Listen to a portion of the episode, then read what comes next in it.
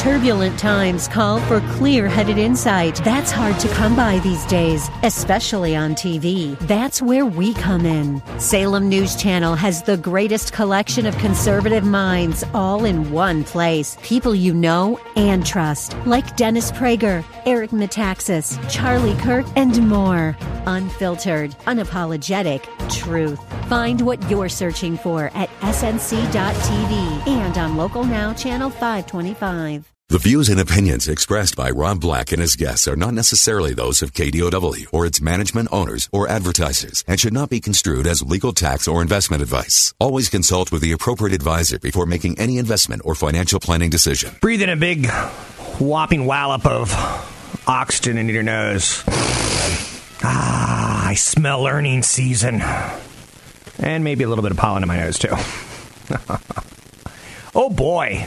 Um, earnings season, right? It's here. Um, the Dow's up slightly, the Nasdaq's up slightly, the S&P 500's down slightly. The markets aren't reacting yet, but it will in the next couple of days, the next couple of weeks. There's some big ones out there. Earnings season typically lasts about three and a half weeks, in my opinion.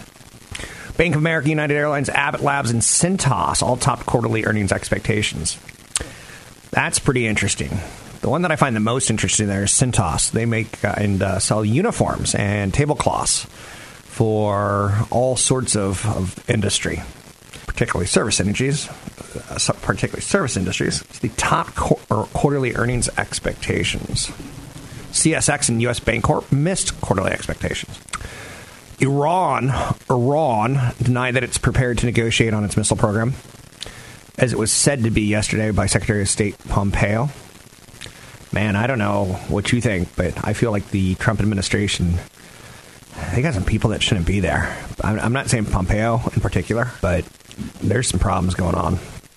New video of Donald Trump and the guy accused Epstein of mm, sex trafficking and going after young women. Video showed them back in the 90s uh, at a party in Florida, and Trump creepily looking at cheerleaders and going, "That one's kind of hot." I don't know that kind of stuff never ages well, and the two of them laughing with each other about it. So that's out there. And pick your friends. They say you can pick your nose and you can pick your friends, but you can't pick your friend's nose. Pick your friends carefully. The EU is opening up an investigation of Amazon.com for anti competitive conduct. That's interesting of note because the EU seems to do what the United States should do. They're mad at Facebook, they're mad at Amazon, they're mad at the way Apple pays taxes or doesn't pay taxes. So building permits come out uh, for the month of June, and they were weaker than expected. Building permits are all about uh, people who swing hammers for a living, and I have nothing but mad respect for that. I myself can't do that. But with that being said, uh, well, I can I swing a hammer. It's not as good as some men can swing hammers. So it's all about future jobs and future work. So tonight we are going to get earnings from IBM and Netflix. Thursday, it's going to be um, Honeywell and Taiwan Semiconductor as well as United Health. Taiwan Semiconductor to tell us the health of electronics and uh, gadgets. United Health to tell us the health of America. And uh, Thursday, I think we're going to get Microsoft. No, Honeywell, Taiwan Semi, and United Health are in the morning, and Microsoft's after the close. And Microsoft's hitting all time highs. At all time high. Housing starts decline nine tenths of a percent. Building permits declined 6.1%. Is housing going into a recession? That's going to tell you that there's going to be fewer homes if they're not building them. It's going to tell you if you put your house on market for sale, there's going to be fewer homes out there. Now, keep in mind, permits tend to look about six months into the future. And if you look six months in the future now, that's kind of like smack dab in the middle of Christmas. Some people would say that's seasonal, but it's 6% down month to month, telling you there's a big slowdown. It takes a while to get a permit, and then once you get a permit, it takes a while to get the, the goods ordered and the, the people hired. So, what else do we have out there? Majority of second quarter earnings reports so far have been better than expected. That's kind of a funny thing to say out loud because to me, corporations do a thing kind of under promising and over delivering. Or let's say they say, we're going to make 10 cents or eh, in the next 90 days. And then about 60 days out, 30 days away from the reporting, they're going to like, well, we need to lower that to 8 cents. And then they come out and hit 9 cents. So they missed their first expectation, but they hit their second one. It's kind of bogus, in my opinion. It's financial engineering. Muted response so far to earnings results. Um, that's pretty obvious to me what's what's going on there. The markets had a big run up on interest rate cut expectations. That big run up has caused us to be hung over a bit and looking for a super catalyst instead of just a catalyst. These earnings reports should be enough to move us a little higher, but not after the big run up we've had. Good news is already priced in. It took so long to make it, and I'll never have that recipe again. It's it's baked in expectations. Are you with me? Reservations based on the understanding that earnings guidance hasn't been uniformly good. So there has been some. It's just an odd time. The CEO of CSX, it's a big train company. We got a big old train running down the track. Um, he's saying it's it's one of the stranger environments he's been in. It's trains make a lot of money moving cars across the across the border across the country. They make a lot of money moving coal, but coal's kind of trash when ga- natural gas prices are so low. Why use coal? So there's a wait and see on earnings reports. There's also kind of a uncertainty pertaining the U.S. China trade situation. Although I have to be honest with you, I'm happy I haven't talked about it since kind of like into June, right? It's just not developing and it's not percolating, so to speak. I you're saying, good use of the word percolation. I know. What do you think I am? Chop a liver? 800 516 1220 to get your calls on the air. Anything you want to talk about, we can talk about. One investment manager is talking about the specter of a Democratic president. I was thinking about this as I was driving in today to work. It's a 25 mile drive, so it's a long drive for me. It's a long haul. I'm not a long haul trucker. Don't want to be. I don't think that life looks glamorous at all. Unless you have a monkey with you and you do a TV show for NBC called BJ and the Bear with Greg Evigan. Who came up with these TV shows in the late 70s, early 80s? Um, it was about a good looking trucker who went from town to town. I don't think he ever got to see his cargo. So for all we know, he was like delivering nuclear missiles or monkeys. But he had a monkey in his, his, his cap with him.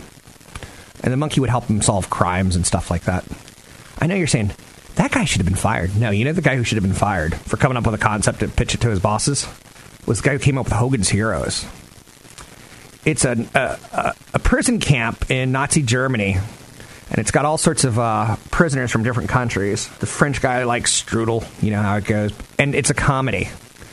Who came up with a, that pitch to tell his bosses, "Yeah, I got this great idea. We're going to do a comedy set in a prison camp." Okay.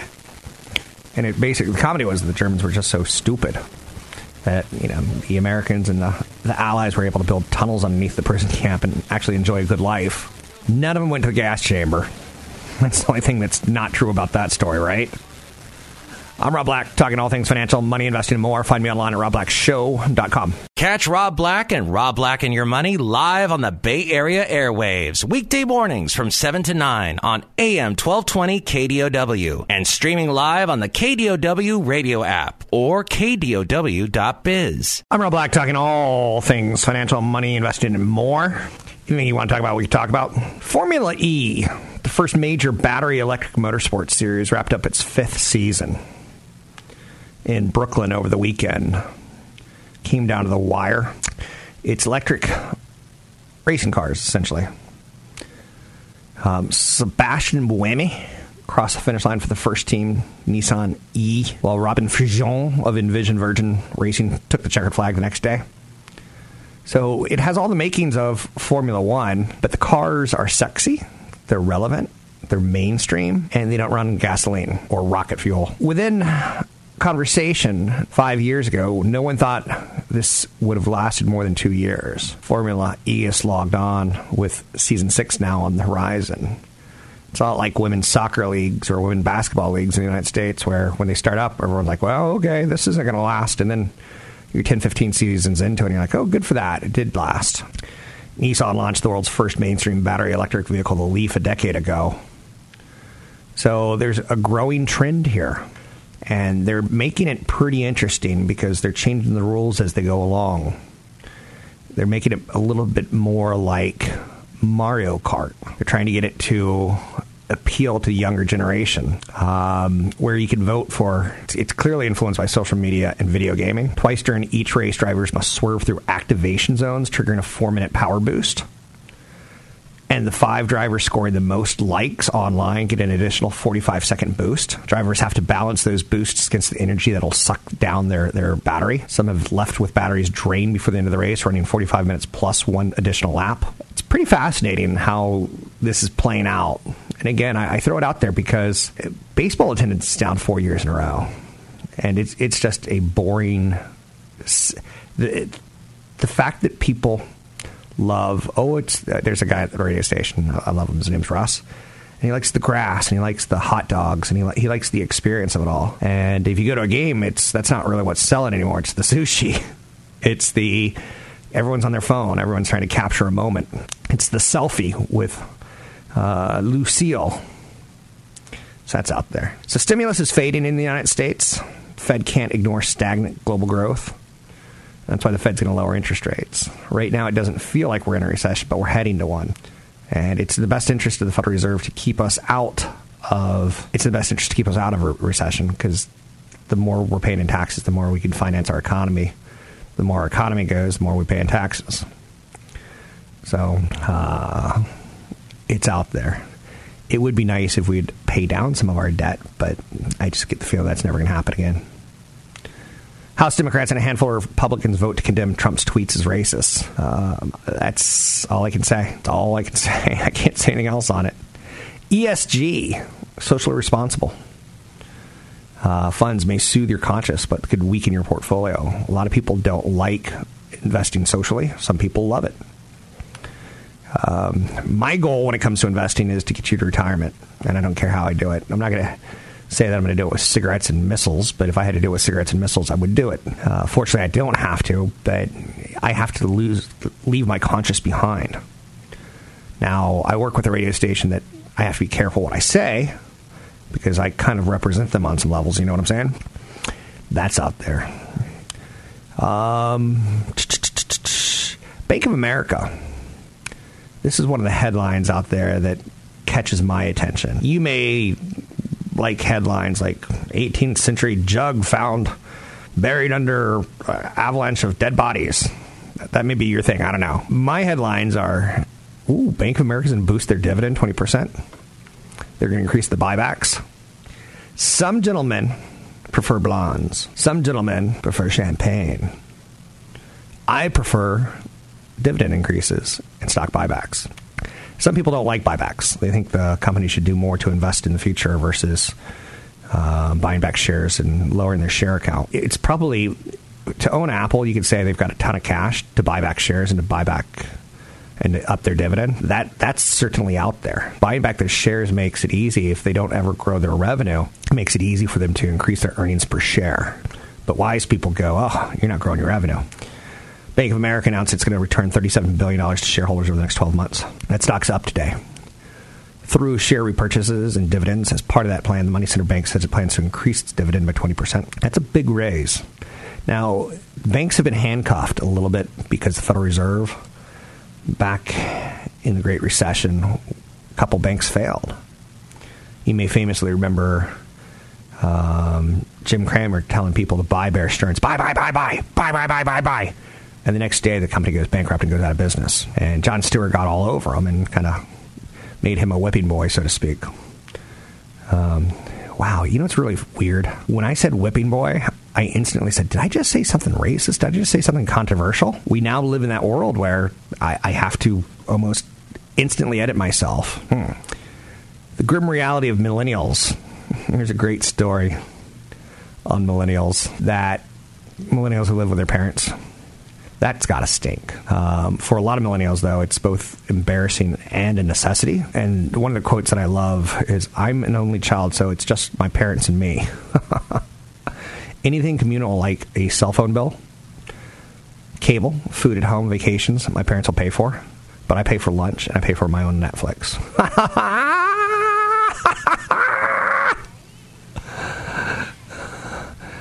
food at home, parents pay for. Lunch, I pay for. That's humbling. Roughly half the younger millennials and Generation Z members expect to be financially independent in their early 20s, and over 90% of parents surveyed expect their kids to be financially independent by the age of 25.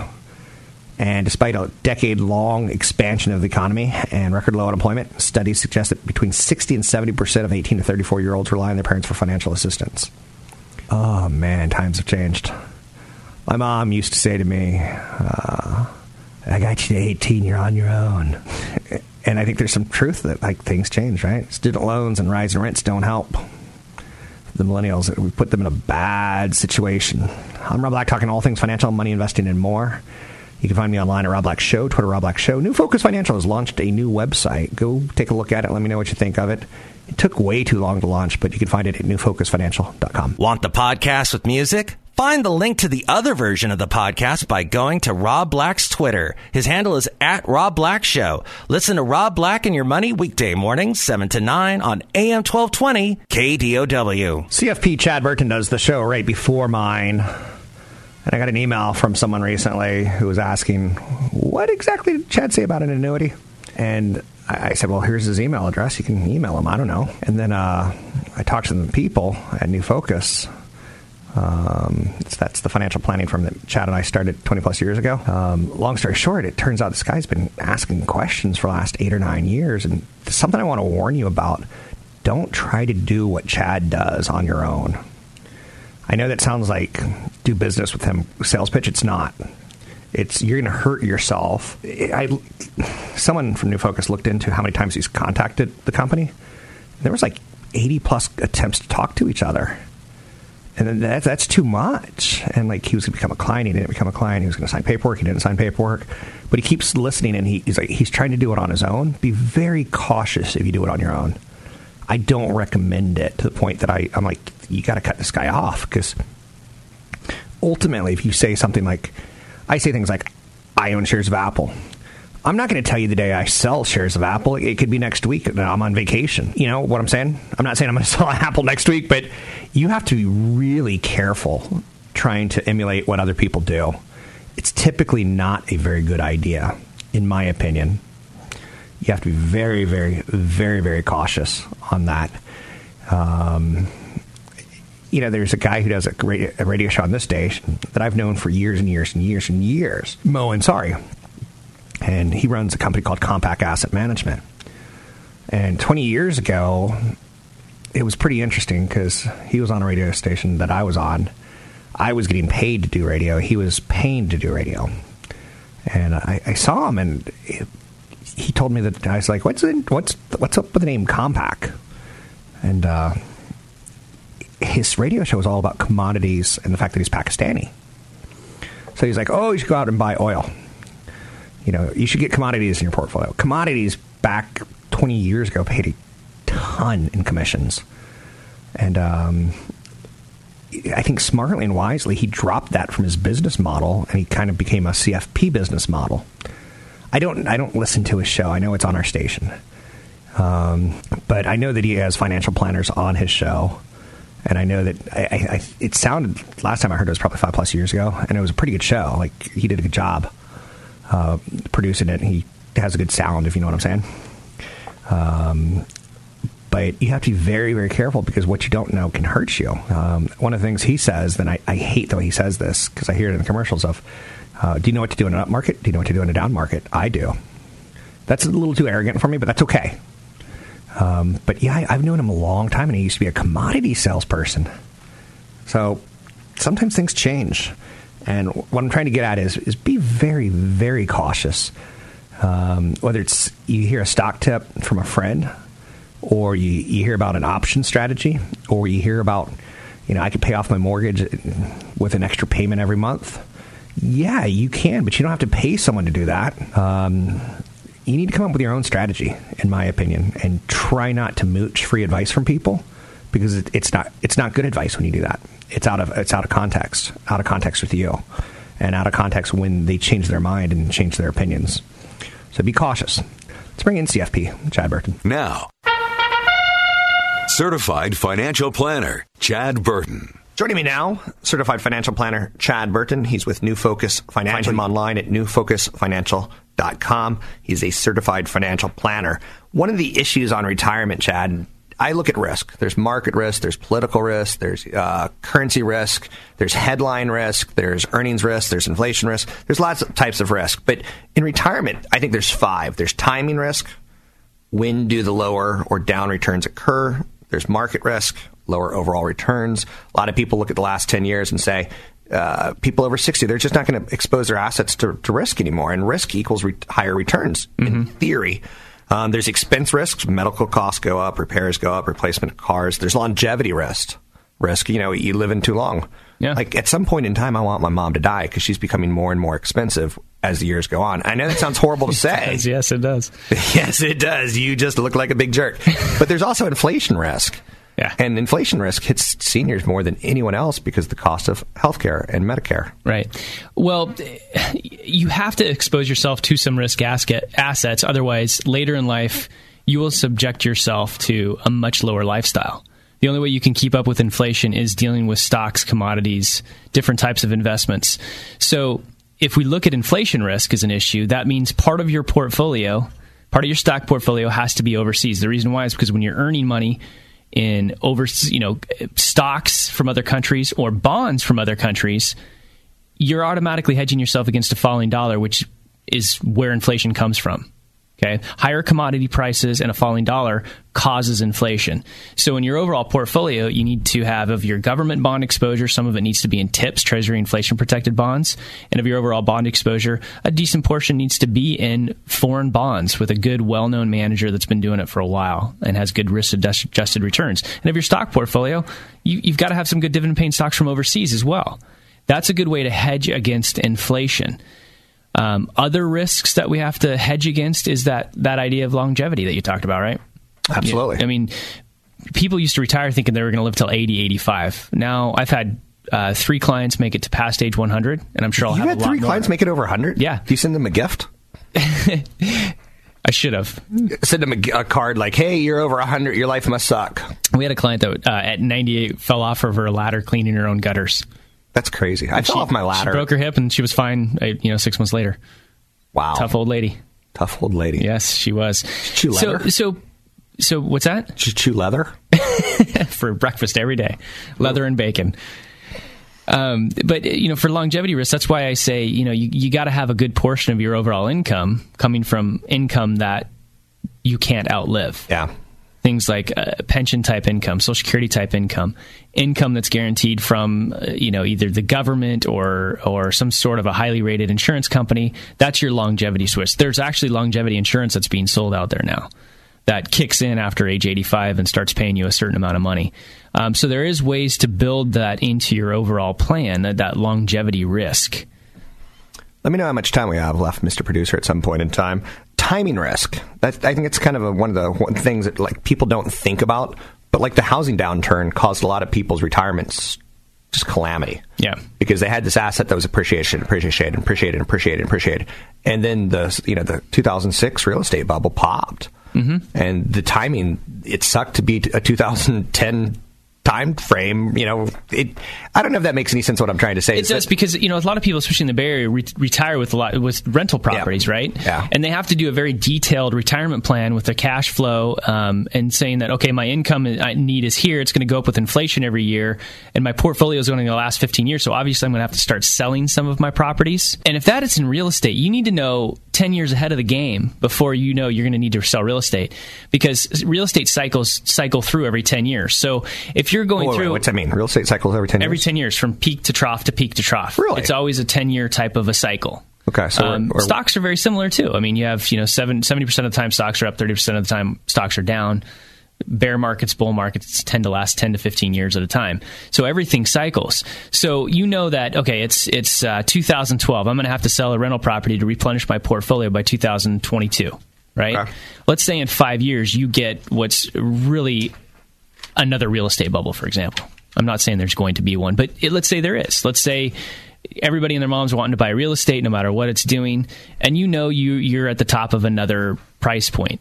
Well, you might want to sell that property five years early and take advantage of that dip.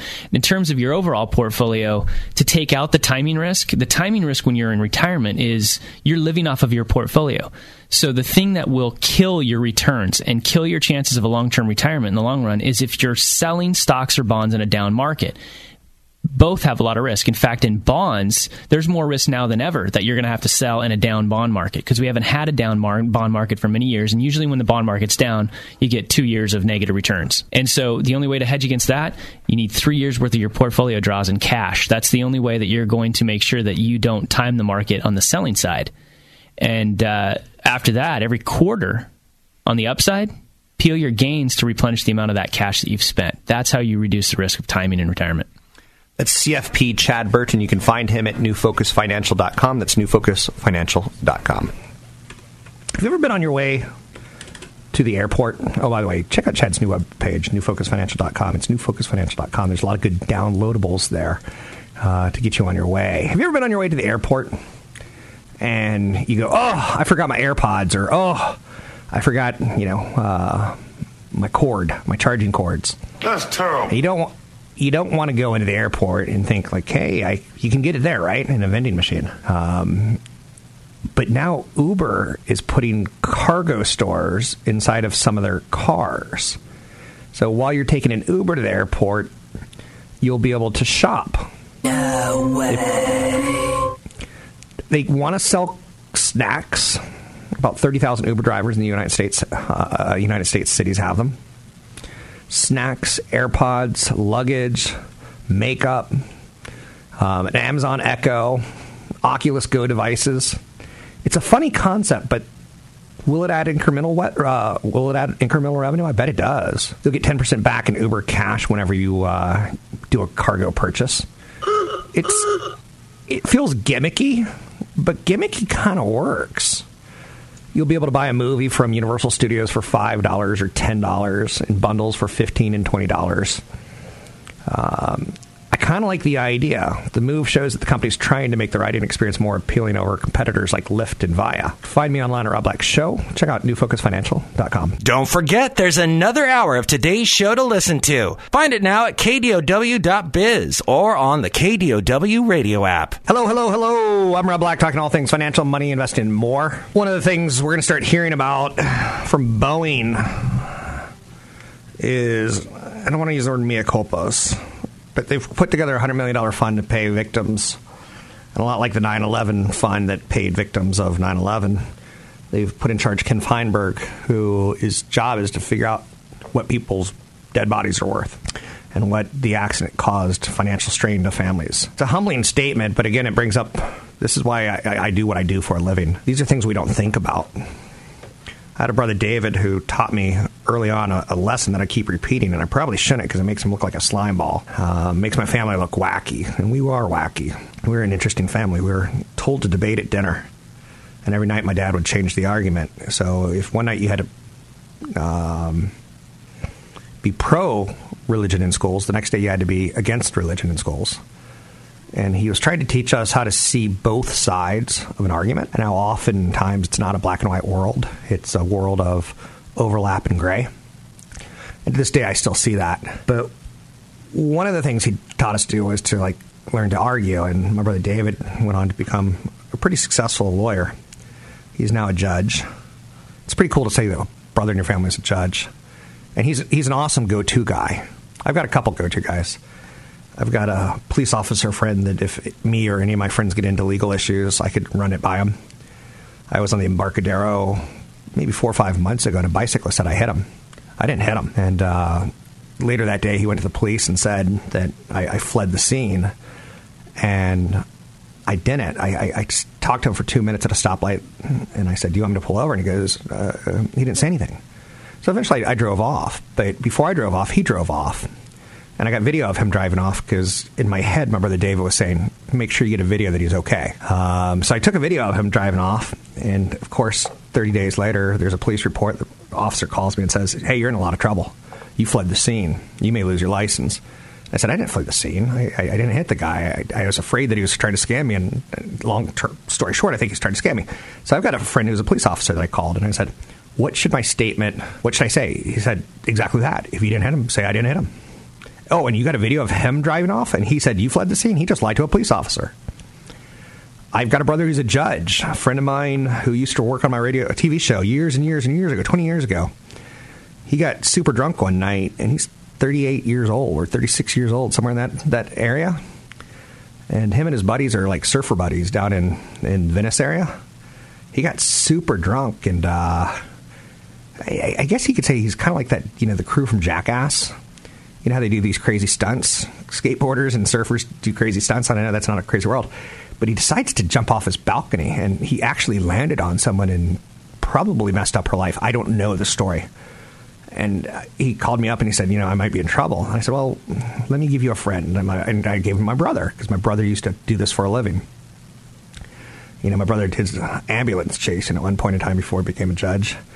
He's done murder cases, he's done criminal cases, but in an ambulance case, chaser case, you got to find out how much someone's worth you know, when I was 18 years old, someone rear-ended my car, and the insurance company said that's worth three thousand dollars. And um, I called my brother. He said, "Yeah, that's typically what it is." He said, "But the problem is, you know, in 30 years from now, if you still have problems with your neck, you're going to say it was worth a lot more than three thousand dollars." And my brother Dave, long story short, this was the lesson that he taught me. And you should, everyone should have people like this in their life: a police officer friend, um, a judge, maybe an attorney who's willing to, you know, for poops and giggles. Like I've got a guy who does insurance, who sues insurance companies for basically trying to settle on, you know, lowballing you. And I've referred many people to him, and he gives free advice. But my brother Dave said when I was 16 years old, he, and I know he was kidding, but at the same time, you could, you know, there's some truth in this. He said, if you ever, you know, run someone over with your car, put it in reverse and make sure they're dead. And you're like, whoa. He goes, a dead person is worth a lot less than an injured, maimed person. Now, that's not investment advice, but at the same time, it tells you something about our system. So Boeing's going through this now, where they've appointed an attorney to basically say, how much is a dead person worth? Um, Boeing's going to have to change the name of that plane. I, I can tell you that they don't want American Airlines, Southwest, anyone who flies a plane doesn't want their customers on the plane going, let's say it's the year 2020 and the, the plane's been approved to get back in the air, and they don't want anyone saying, uh, I wonder if this 737 Boeing Max is going to crash like the other ones did. They don't want the stewardess to overhear it. They don't want the pilots to overhear it. They don't want the customers to overhear it. And yet people would say it. So they got to change the name. You know, they, I jokingly refer to, like Marlboro, they changed their name to Altria because Marlboro when the Marlboro Man died of cancer, lung cancer, it was kind of like, whoa, that's a cancer stick they're selling. It's no longer just a cigarette. It's no longer a cigarette. It's it's a cancer stick. So Marlboro changed its name to Altria. Kraft macaroni and cheese, Kraft, has probably killed more people than cigarettes have. Um, and I kid, but we are a fat nation who has heart disease and diabetes, and it's it's taken toll on us they changed their name to Mondelez because Kraft is almost uh, a dirty word. Are you with me against me? Goldman Sachs raised its price target on Apple to $187 from 171. Issue there is it's over $200 right now. Goldman Sachs upgraded Hershey to neutral from sell. That's like kissing your sister. Um, sell to neutral? Neutral's not that good. Foreign purchasers of American homes plunged 36% as Chinese buyers flee the market. Interesting. A couple years ago, we were talking about the Chinese were buying up as many assets outside their country as they could. Oh. Macquarie downgraded Wells Fargo to neutral from outperform. I own shares of Wells Fargo, and that one has been disappointingly sideways for two or three years. Wish I didn't have it. I'm Rob Black, talking all things financial, money, investing, and more. Find me online at Rob Black Show. Check out the new website, newfocusfinancial.com.